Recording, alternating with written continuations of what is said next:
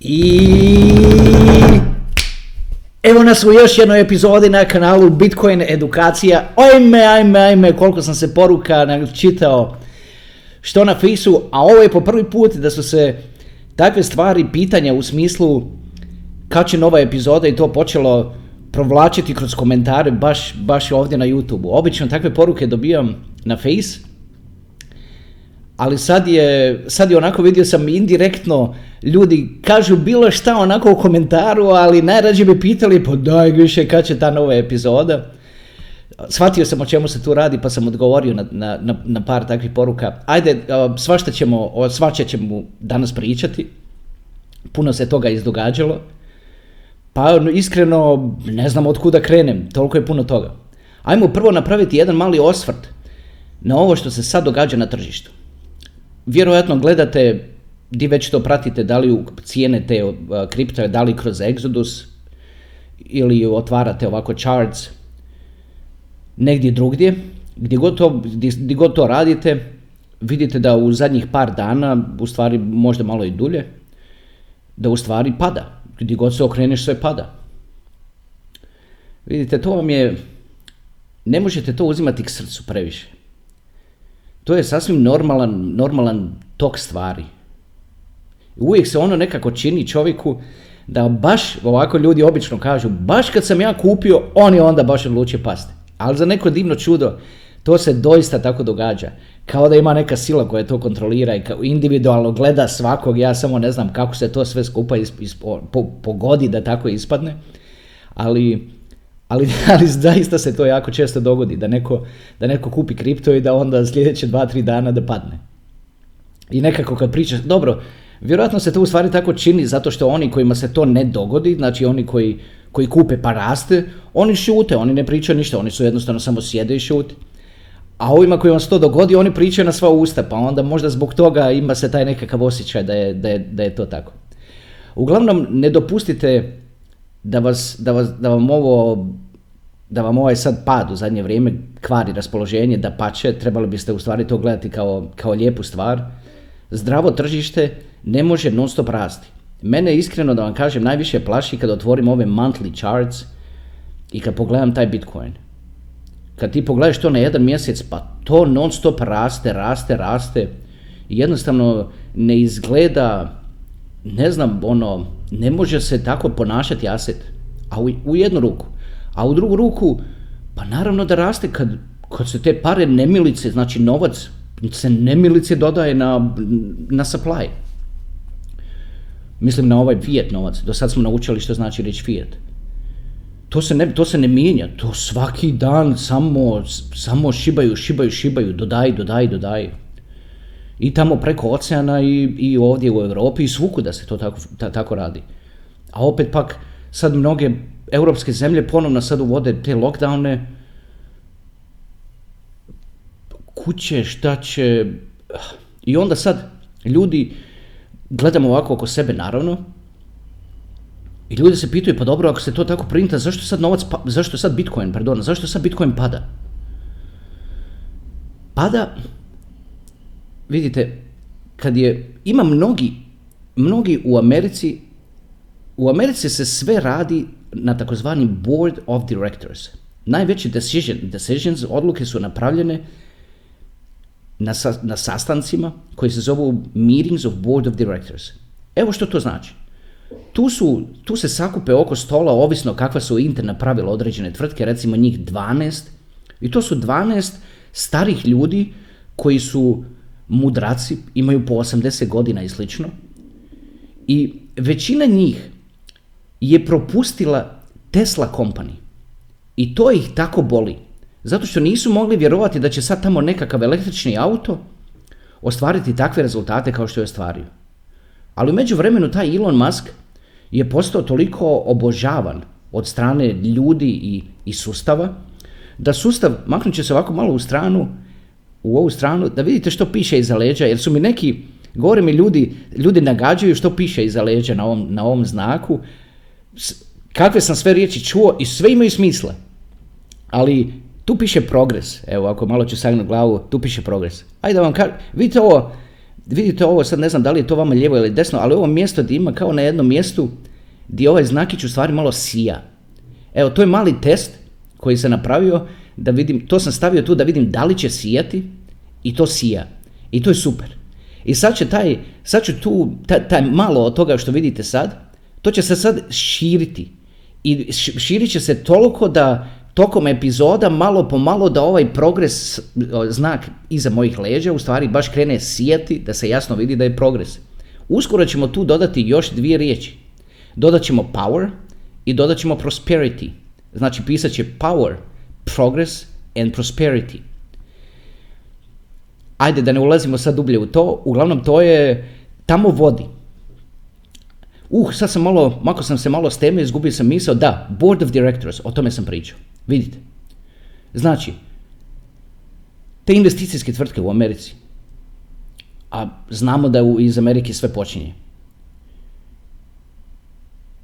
propustili su Tesla Company, mogli su kupiti te dionice na dvadeset dolara, a nisu jer nisu vjerovali da može nekakav električni auto tako, tako ulovi tako jake korijene i postati tako reći osnova nekakvog budućeg svijeta koji se pravi.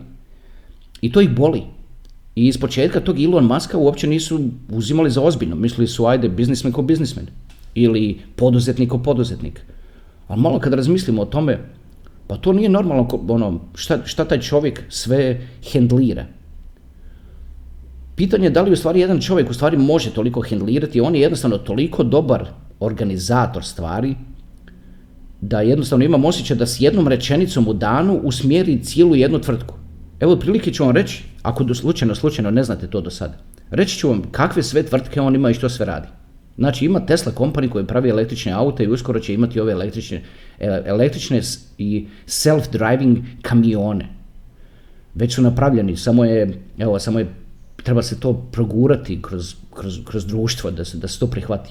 Imaju ti kamioni, imaju problem mali da kad dođu na odredište, zato što su tako self-driving, kad dođu na odredište teško im se uparkirati onako unatrag sa onim velikim naravno prikolicama, pa da, se, da to legne kako treba na, na, na skladište, pa da ga mogu istovarati. Ali već se našla za to solucija, to je kad kamion će doći sam tamo na odredište i onda će sjesti unutra vozač koji radi samo to i parkirat će taj kamion unatrag i to je to. Znači sva ona, sva ona udaljenost između grada i grada unutar Amerike, to će sve odraditi self-driving, sam vozi kamion. A samo će ga, tako reći, parkirati i možda isparkirati ti vozači koji će samo jednostavno raditi u tim skladištima kao jednostavno samo to da radi, da parkiraju te kamione. Pa će to biti nekakva hibridna solucija između, između nečega potpuno automatiziranog i ljudi. I tako ja nekako vidim i, i budućnost. Budućnost je nekako, će nekako biti hibridna. Iskreno, cijela ljudska rasa je kao nekakav, nekako hibridna, kad malo o tome razmislite. Nema sad šanse da smo, da smo mi kao homo sapiens iz čista mira iskočili, tamo su bili oni cavemen, Cro-Magnon men i tako dalje, i sad mi odjedanput puf, pojavimo se nijotkuda. Da li smo mi možda hibrid između toga, između tih pračovjeka, da se tako izrazim, i, i nečega. Ajde, ne ulazim sad u tu temu, ali želim vam reći da svaka Svaki veliki korak u evoluciji čini se podrazumi, podrazumijeva nekakav hibrid, kombinaciju staroga i novoga. Ajde da se vratim malo na, na ponovno ovaj board of directors i sve to. De, ne, pardon, pričao sam, krenuo sam pričati o Elon Musku. Evo da na brzinu rezimiramo, otegnut će se čini mi se ova epizoda, nismo se dugo vidjeli. Znači, Elon Musk hendlira Tesla Company za automobile, hendlira SpaceX, hendlira Boring Company koja specijalizira u tome, odnosno radi inovacije u toga da se prave tuneli pod zemljom, a ti tuneli onda će se koristiti za transport, da, da samo uđeš s autom na, na neko vozilo koje vozi u tom tunelu i sjediš u autu, ništa se ne namičeš, ugašen auto tako reći i pojaviš se tamo negdje na drugom mjestu i samo izađeš. Onda, spe, onda ima solarnu kompaniju s kojom pomaže njegov brat, uh, Solar City se zove, koja je započeta u, u Kaliforniji i pokrili su hrpu krovova tamo i naravno imaju poticaje od države za sve to. Znači evo, do sad sam već nabrojao četiri te tvrtke koje, koje, koje on sam hendlira. Opet kažem, koliko je stvarno moguće da čovjek koji ima osobni život, znači on se, on se ne, ne, ne libi ni ne srami pričati o svom osobnom životu. Znači, on ima osobni život, on nije nekakav free koji samo radi, radi, radi, radi. Ne, on ima osobni život, ima klince, ima i to i hrpu, ima sedam klinaca. I, i sad, on top of all that, da ima ovako, da ima ovako četiri ozbiljne kompanije. Jedni, jedini zaključak do koje čovjek može doći je da, pod jedan, on dobro organizira stvari i pod dva, državu svoju ima potpuno iza leđa. To smo spominjali u jednom od prethodnih epizoda, kad mu je bilo, ej Elon, ajde malo smiri doživljaj što se tiče toga Bitcoina, jer neće biti ovih uplata od pet šest milijardi, a i onda, i onda on malo primirio doživljaj. Ali zašto to spominjem? Ovi novi board of directors, znači ovi, ovi mudraci od osamdeset, sedamdeset, devedeset u toj zoni godina, propustili su Teslu, koji se, koji se ispostavio kao sjajan investment. I opekli su se jedan put na to. I shvatili su, tokom vremena vidjeli su, ova Elon je stvarno ozbiljna stvar. E sad, iskoči Elon sa tweets i krene promovirati Bitcoin i sad je izašlo još da će, sad uskoro ćeš moći kupiti, ako već to još nije, ne znam da li je već to i počelo čak, da možeš platiti za Teslu, da kupiš auto Tesla u Bitcoinu, i on je javno rekao, sav Bitcoin koji prikupimo na ovakvim prodajom automobila za Bitcoin ćemo čuvati, znači nećemo pretvarati taj Bitcoin u dolare isti dan, ne, čuvat ćemo taj Bitcoin. Znači, on tako između redova na taj način svima govori kolika je u stvari njegova vjera u Bitcoin. I gledajte sad, sad imaju taj board of directors, svaka investicijska velika tvrtka ima svoj board of directors, to su stari investitori pa su otišli u mirovinu prije možda petnaest godina i to je to. Ali vidite, oni su otišli u mirovinu prije petnaest godina i krenuli da li se zanimaju po svojim jahtama i jedrilicama i, i što sve rade. I sad, ne obraćaju pažnju na tehnologiju. Puno ovih ljudi, puno njih, u stvari niti nema pametni telefon. Evo recimo, spominjao sam to u prethodnim epizodima, Warren Buffett, najveći svjetski investitor, nije imao pametni telefon do dvije tisuće dvadesete. Jer nije mu trebao, imao onaj flip phone, onaj ovako što se otvara. I kao ako ćeš, ako ćeš ga zvat, zvaćeš ga, ali nije imao pametni telefon. I sad, to vam u stvari samo pokazuje kao da otvara mala vrata u mozak tih ljudi koji sjede na taj board of directors. I sad, kad je izašlo, kad je Elon Musk izašao sa svojim tweetovima, što je se dogodilo otprilike prije nekih dva i pol mjeseca, ja bih rekao, nemojte me tu baš držati za riječ, možda dva mjeseca, i kad, se, i kad sad ovako konstantno daje podršku tome između redova da ga ovi ne bi zaskočili, sad su oni krenuli doista ozbiljnije obraća pažnju, a još šta se dogodi u međuvremenu, Bitcoin skoči na pedeset tisuća. I oni se su sastali i došli do zaključka, ovaj, i, i malo, imam osjećaj kao da su doista dopustili nekome da im objasni taj blockchain po prvi put. Jer ne možeš ti čovjeku ako on ne koristi pametni telefon. Ne, kako ćeš ti njemu objasniti blockchain? To je jednostavno dru, drugačija, drugačiji, drugačiji ljudi, odrasli su u drugčijem okruženju. To su bile osamdesete kad su dionice bile sve i, i tako dalje i tako dalje. Teško im je promijeniti mindset i sad odjedanput početi vjerovati u nekakav novi asset class koji je potpuno digitalni, imaju zabune oko toga da ga kontrolira Kina, zato što se ti my, uh, mining pools nalaze u Kini. Što uopće, to što se ti mining pools nalaze u Kini, to ne znači da Kina kontrolira Bitcoin, zato što ti mineri, odnosno sorry, miners, odnosno rudari na našem, su locirani svukuda po svijetu. Samo, oni su samo spojeni na, na kineski mining pool, to ne znači da su oni u Kini, oni se mogu u trenu sa jednim klikom se mogu prebaciti na neki drugi mining pool i on, jednostavno to ne, ne drži vodu da Kina kontrolira Bitcoin, to je uopće nije točno. Dapače, ako neko kontrolira Bitcoin, onda, onda je to netko ko, ko doista ima pristup na, tih, na, tih, na taj coin koji se naziva Satoshi's, Satoshi's coin ili Satoshi, Satoshi's wallet. Ali opet, ne kontrolira ga, nego jednostavno ima samo veliku količinu toga. E, vidite, znači ovaj pad sad koji se dogodio je usko povezan sa onim rastom od pedeset do šezdeset. Rast od pedeset do šezdeset je bio, nije bio potaknut nikakvim vijestima, osim onog Norvežana. Znači, recimo, onaj Norvežanin je uspio on napraviti taj rast do, pedeset, do pedeset pet tisuća. E sad, ove board of directors su se skupili i došli su do zaključka, čekaj malo, pa mi stvarno moramo imati ovaj Bitcoin i ovaj kripto. Ali da bi oni to napravili, postoji zakonska regulativa koju moraju ispuniti. I ta zakonska regulativa traje do šest mjeseci. Znači, ako ćemo, uz, ako ćemo gledati sad primijeniti taj šablon toga vremena. Zašto traje do šest mjeseci? Zato što moraju i takve ozbiljne i ogromne investicijske tvrtke moraju imati police osiguranja za svoje investicije, moraju to čuvati, znači moraju imati taj custody, handlira na pravi način, a sve to uzima vrijeme. i naravno moraju imati svoje internet tokove, in, znači internet, riješeno interno, tko to kupuje, kako se balansira, kako se handliraju klijenti koji su, koji su krajnji investitori i tako dalje i tako dalje. Puno je toga što oni moraju napraviti da bi oni u stvari ušli. E sad, to su stari iskusni mudraci, neće on samo uletiti na tržište kao što sam pričao na onoj plaži, možda se to baš nije dobro čulo od onog silnog vjetra. Oni će se kreirati okruženje. I sad, oni su po mom mišljenju u onom rastu od pedeset pet do šezdeset kupili taman dovoljno bitcoina da ga mogu prodavati i izvlačiti ispod njega stepenicu kad bitcoin želi napravi korak. I tam, tam po mom mišljenju, sve na ovom kanalu je mišljenje. Ajde da, da, da skinem iz to s dnevnog reda, da spomenem i to. Ništa na ovom kanalu nije financijski advice, dragi ljudi. Pa zamislite, zamislite ti sad ideš na fakultet ekonomski i tamo te neko uči poduzetništvu. I, sa, i ti završiš fakultet i odiš i otvoriš firmu i ne uspije ti firma. Pa hoćeš li ići natrag profesoru na faks koji te učio poduzetništvo i bunice što te tobože nije dobro naučio? Pa dajte, molim vas. Meni jednostavno to nema smisla. Ja znam da je to pravilo da se to mora, napravit ćemo špicu na početku koja će se uvijek svirati da ovo nije, odnosno puštati prije nego što krene epizoda da ovo nije financijski savjet. Ali to me toliko smara, ne mogu vam to objasniti jer to nema nikakvog smisla. Pa kako se nešto može zvati edukacija, čovjek ti govori svoje mišljenje i sad ono, sad ćeš to kao smatrati financijskim advajsom. Uf, dobro, evo vidiš, o, uzemi misao. I sad, trenutno, ovo što vidimo je u stvari kreiranje tih velikih, kreiranje okruženja da mogu ući. Kupili su ga taman dovoljno da ga mogu prodavati u ključnim momentima. Njih, to, su, to je taj, taj iznos koji ih, koji, koji ih ne zanima, nego jednostavno žele si napraviti okruženje financijsko kad budu spremni, a prošlo je već recimo dva i pol mjeseca, a treba im šest.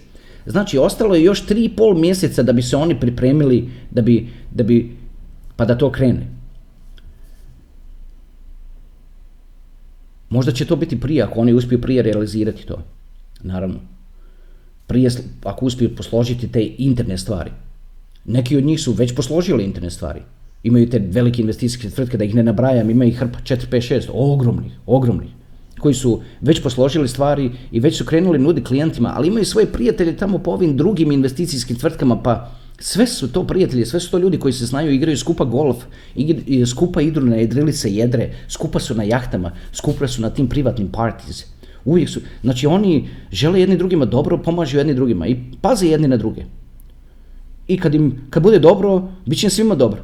Među njima postoje oni koji su govorili ovima ostalima za Bitcoin i prije pet godina, ali nije to njima klikalo, kao što nije ni vama možda klikalo prije pet godina.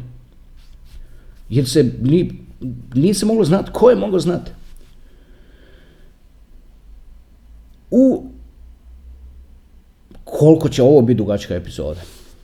Evo, već sam se, već si postavljam pitanje, što da s ovim radim, kako da ovo cijepkam i, i, za, i epizoda zašto se zove ovako kako se zove, ma nevjerojatno, ajde da ja nastavim dalje, ali moram stvarno požuriti, ajde probat ću na četrdeset minuta, mada i to je nekako navučeno. Ajde da, da, ovoga, da nastavim dalje. Znači, ovaj kanal, kao što znate, jako mi je stalo da ovaj kanal uspije. I jedino kako, kao, kao i svatko, kad nešto radi, svatko ima osjećaj, pusti mene da ja to uradim, jer ako, sam, ako ja uradim, onda sam siguran da je dobro odrađeno. Naročito je to bitno ovako u, u početcima.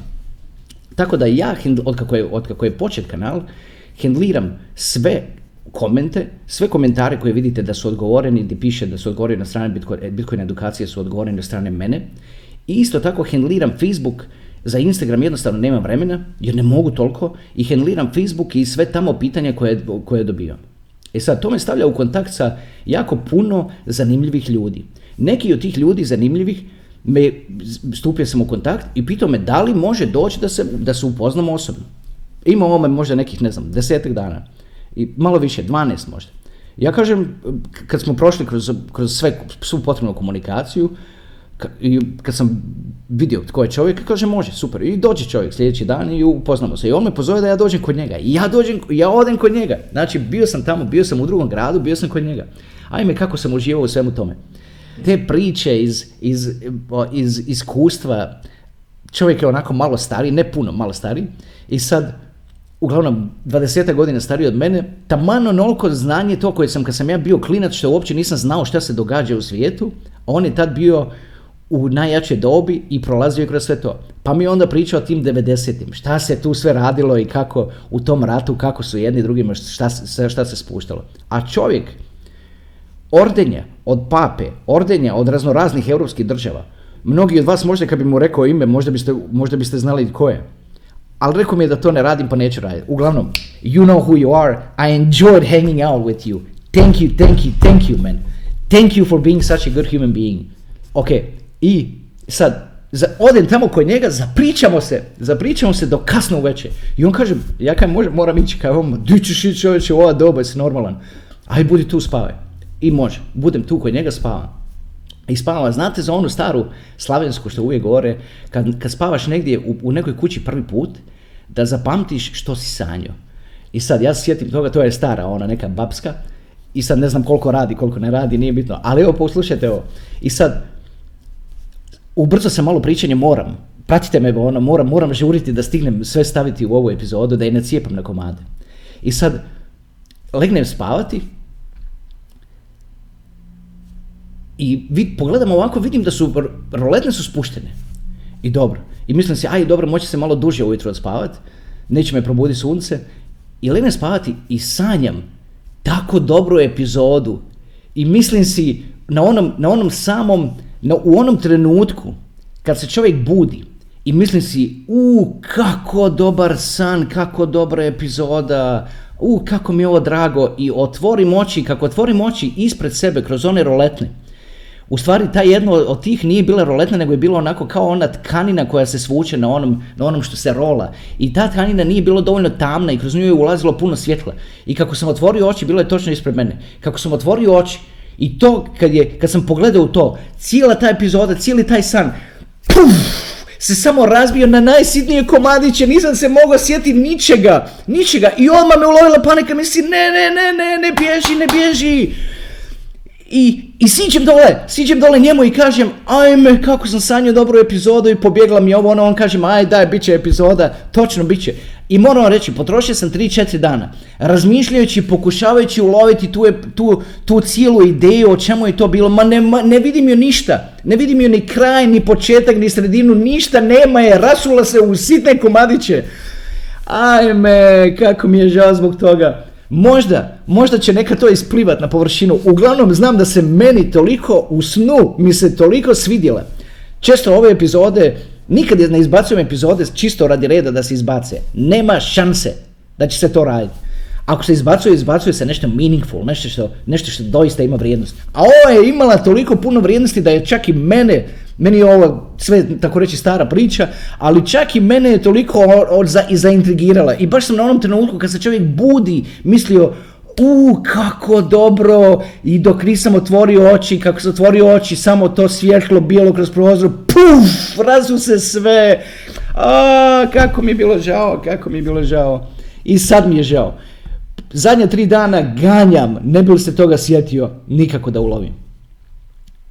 Ah, dobro, tako se htjelo, ajde nema veze isplivaće.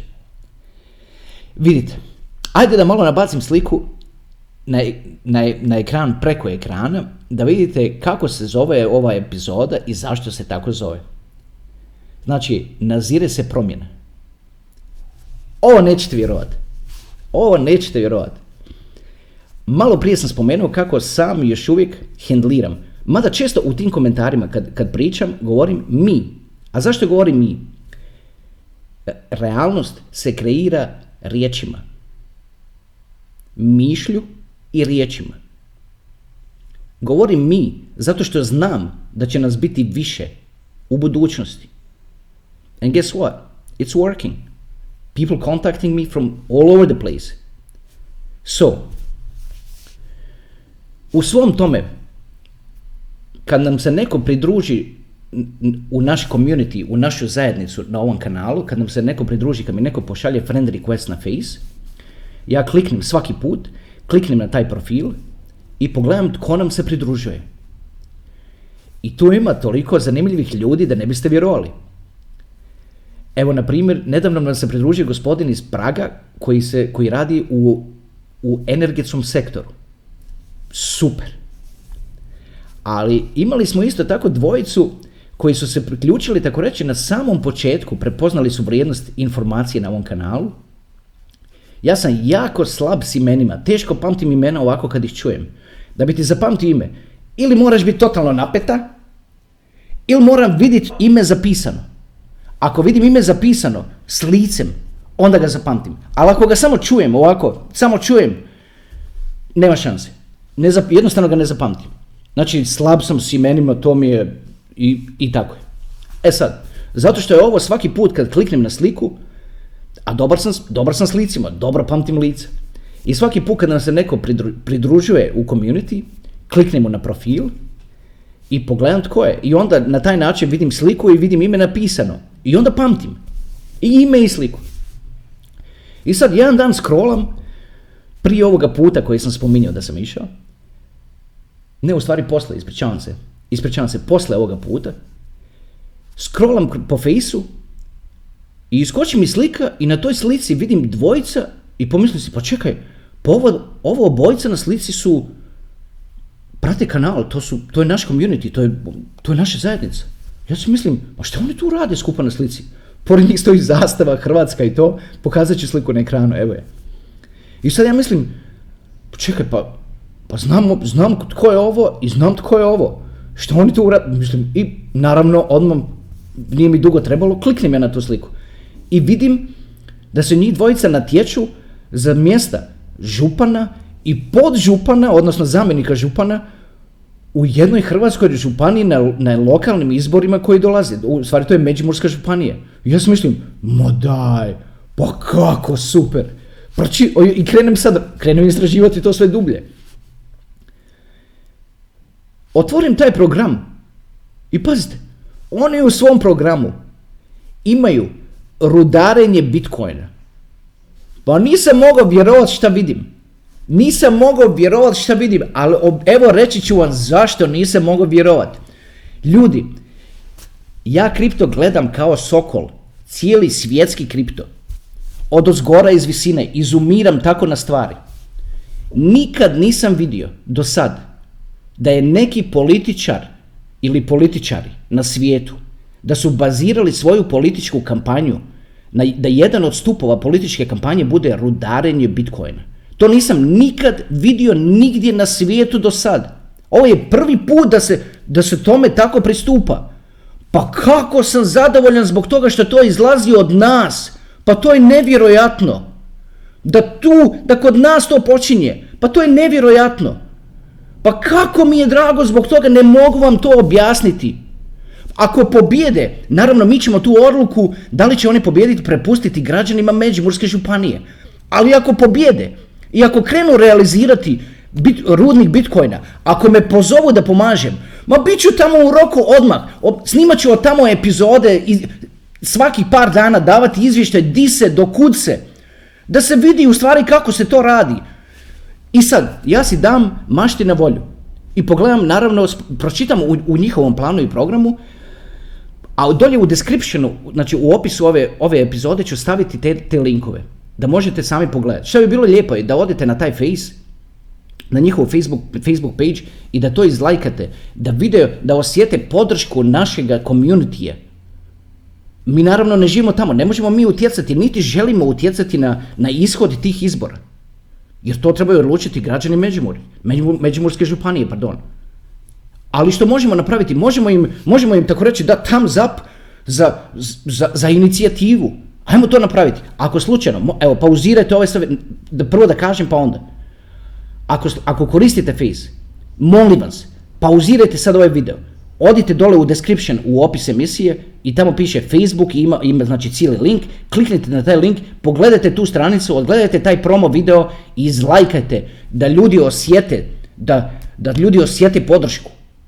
Svi smo mi svoji. Naročito mi svi koji, koji vidimo unaprijed i prepoznajemo o čemu se tu radi. Pauzirajte sad video, molim vas i napravite to. Ajde, malo ću sad pričekati, čisto onako dvije tri sekunde, pod pretpostavkom da ćete to napraviti. Da imate vremena to napraviti.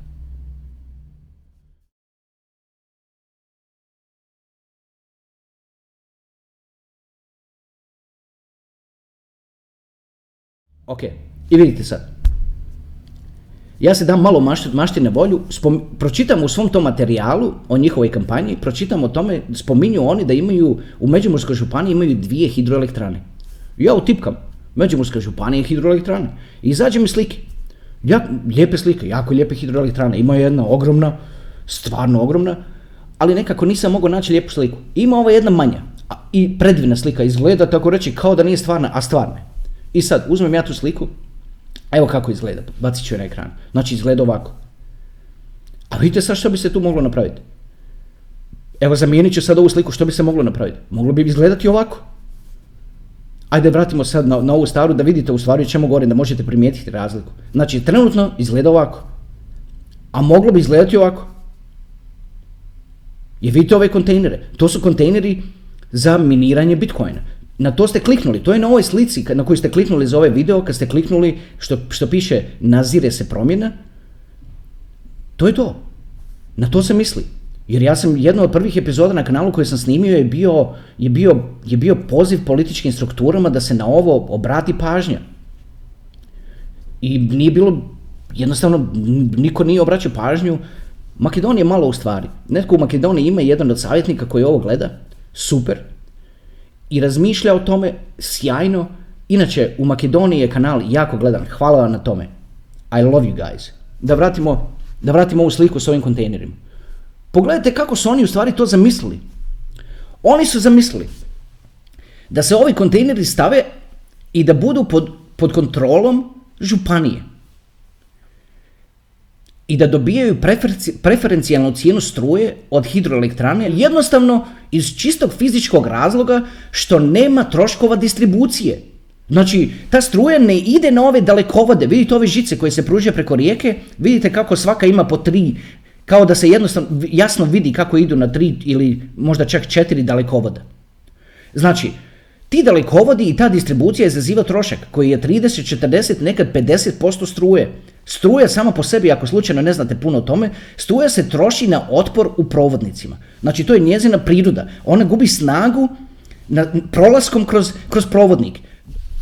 E sad, ako se ovi kontejneri stave blizu hidroelektrane i zbog toga se dobije preferencijalna, preferencijalna cijena struje, pazite što oni u stvari, kakav im je plan. Oni planiraju ljudima ponuditi da ljudi, građan, znači građanstvo, može imati svoje minere unutar tih kontejnera i da mladi novo uposleni održavaju to. Znači čovjek neki ili grupa ljudi se organiziraju, kupe si taj miner koji ima devedeset terahašes, koji trenutno vadi osamsto dolara worth of Bitcoin a month, a košta tri tisuće osamsto. Znači on se tako reći za šest mjeseci isplati, taj miner. I sad, recimo, sve što ljudi koji imaju svoje rudare tamo u ovim kontejnerima, sve što oni trebaju napraviti je, je naravno potpisati ugovore. Cijela ta struktura se treba složiti, zato, zato to i zahtijeva rad.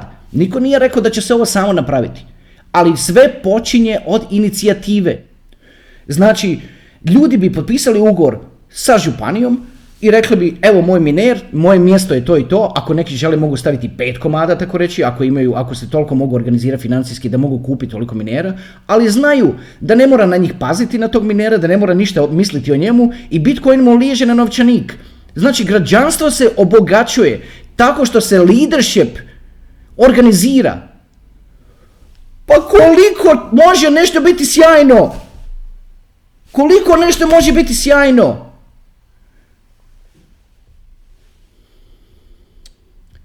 Ajmo sad prepostaviti da možda se svi ti kontejneri, ovisno koliko se kupi i di se pozicioniraju. Na ovoj slici koju sam ja pokazao, ovo je plod mašte, je svačite. Znači, ove vidite kontejneri tu da su poredani na, na ovu zemlju odmah do hidroelektrane. Možda to neće biti moguće, možda ispod te zemlje dolje ima nešto ispod što neće dopustiti takvu težinu da se na to stavlja. Ali iako to neće, ma nema veze di je to. To može biti na, na, na prvoj zemlji koja je županijska, koja je jako blizu te hidroelektrane. Ogradi se i to je to. I ljudi dolaze, novo uposleni mladi, dolaze i održavaju i paze na sve to skupa i građanstvo od toga profitira i građanstvo sudjeluje u tome gold rushu koji je Bitcoin. Čak i oni koji nemaju tri tisuće osamsto za kupi miner, imam osjećaj, pa organizirat će se tri čovjeka pa će kupiti miner. Ako malo razmislite. Jer, jer jednostavno, tako, tako, se, ono, tako se slažu brojevi. I to je ono kao da čovjek kupi sebi nekakav bagerić i pošalje ga tamo u rudnik zlata i on zna da mu tamo neko pazi na bagerić, operira s bagerićom i šalje mu mjesečni račun za struju, a taj mjesečni račun za struju je duplo manje nego da, bi, da to drži doma. A ne može to držati taj miner doma, nema šanse, zato što je to toliko glasno. To ne možeš držati u kući, taj jedan miner, di god da, di ga držiš. Recimo staviš ga u podrum od svoje kuće, misliš, ma ja ću to staviti u podrum od kuće. Ma nećeš, čovječe, po noći. To tako zuji, to rezonira, da ti se cijela kuća zuji na taj način. Ja ga nisam nikad imao, ne moram ga imati da bi, ja, da bi znao kako nešto, kako nešto funkcionira. Pa po noći, ako imaš vodokotlić tamo negdje u, u tri sobe daleko od sebe, da on nešto kao curi, pa ti ne možeš spavati od toga, od, od vodokotlića koji po danu niti ne čuješ. A kamoli ovaj miner koji po danu toliko zuji kao da je mali, kao da je mali aviončić kući. I znači, ovo rješava taj problem, znači, duplo jeftinija struja, netko drugi na njega pazi, i liježi ti Bitcoin, znači s pozicije, s pozicije građana koji na to gleda. Ajde, moramo malo pogledati, da se vratimo malo na ovaj tu znakić iza leđa da piše progress. Moram vam reći ovo, uskoro će tu pisati power, progress and prosperity. Three words, power, progress and prosperity. To su vrlo lagano riječi koje se vrlo lagano prevode na naš jezik. Moć, progres i prosperitet. To će pisati tu iza, a to se uvezuje na nešto što nam uskoro dolazi. Pomalo, doćemo i do toga. Ali za sad zapamtite te tri riječi, molim vas. Ajme, Batinić. Ma će to ti, Batinić? Doći? Ma šta radiš? Šta radiš ga? Oprostite, evo. Bacim malo oko dolje, dobro. Ajde, nije baš previše, previše dugačko. Ajde da rezimiramo. Ako Batna slučajno dođe, ona inače šta radi u ovo doba dana, otvori jednu ladicu, izvuče si onako smotane čarape i onda ovako, kako bi se već ovaj zvuk koji je malo prije napravila, kako bi se to moglo nazvati, uopće ne znam, i, i donese te čarape i pravi te zvukove i pusti čarape na pod i legne kao da su te čarape mala, ma, mala mačkica, njezino malo dijete, i ona to pozicionira tako da je te čarape kao da to nju sisa. Ne biste vjerovali. I ona se tako svaki dan igra mame, uglavnom, funny thing. Nadam se da će to jednom uspjeti snimiti, jer to je toliko smiješno, svaki dan umiremo smijeh od toga. Svaki dan mi stavi osmijeh na lice, obožavam to, obožavam to. Kako lijepe životinjice. Nevjerojatno, ajde, ovo baš nemam puno veze s kriptom, ali na ovom kanalu, navikli ste do sad, pričamo ko ljudi, ok, pričamo kao ljudi. Gledam kako da završim. Samo malo, neću ovo rezati, dopustite mi da razmislim. Samo malo.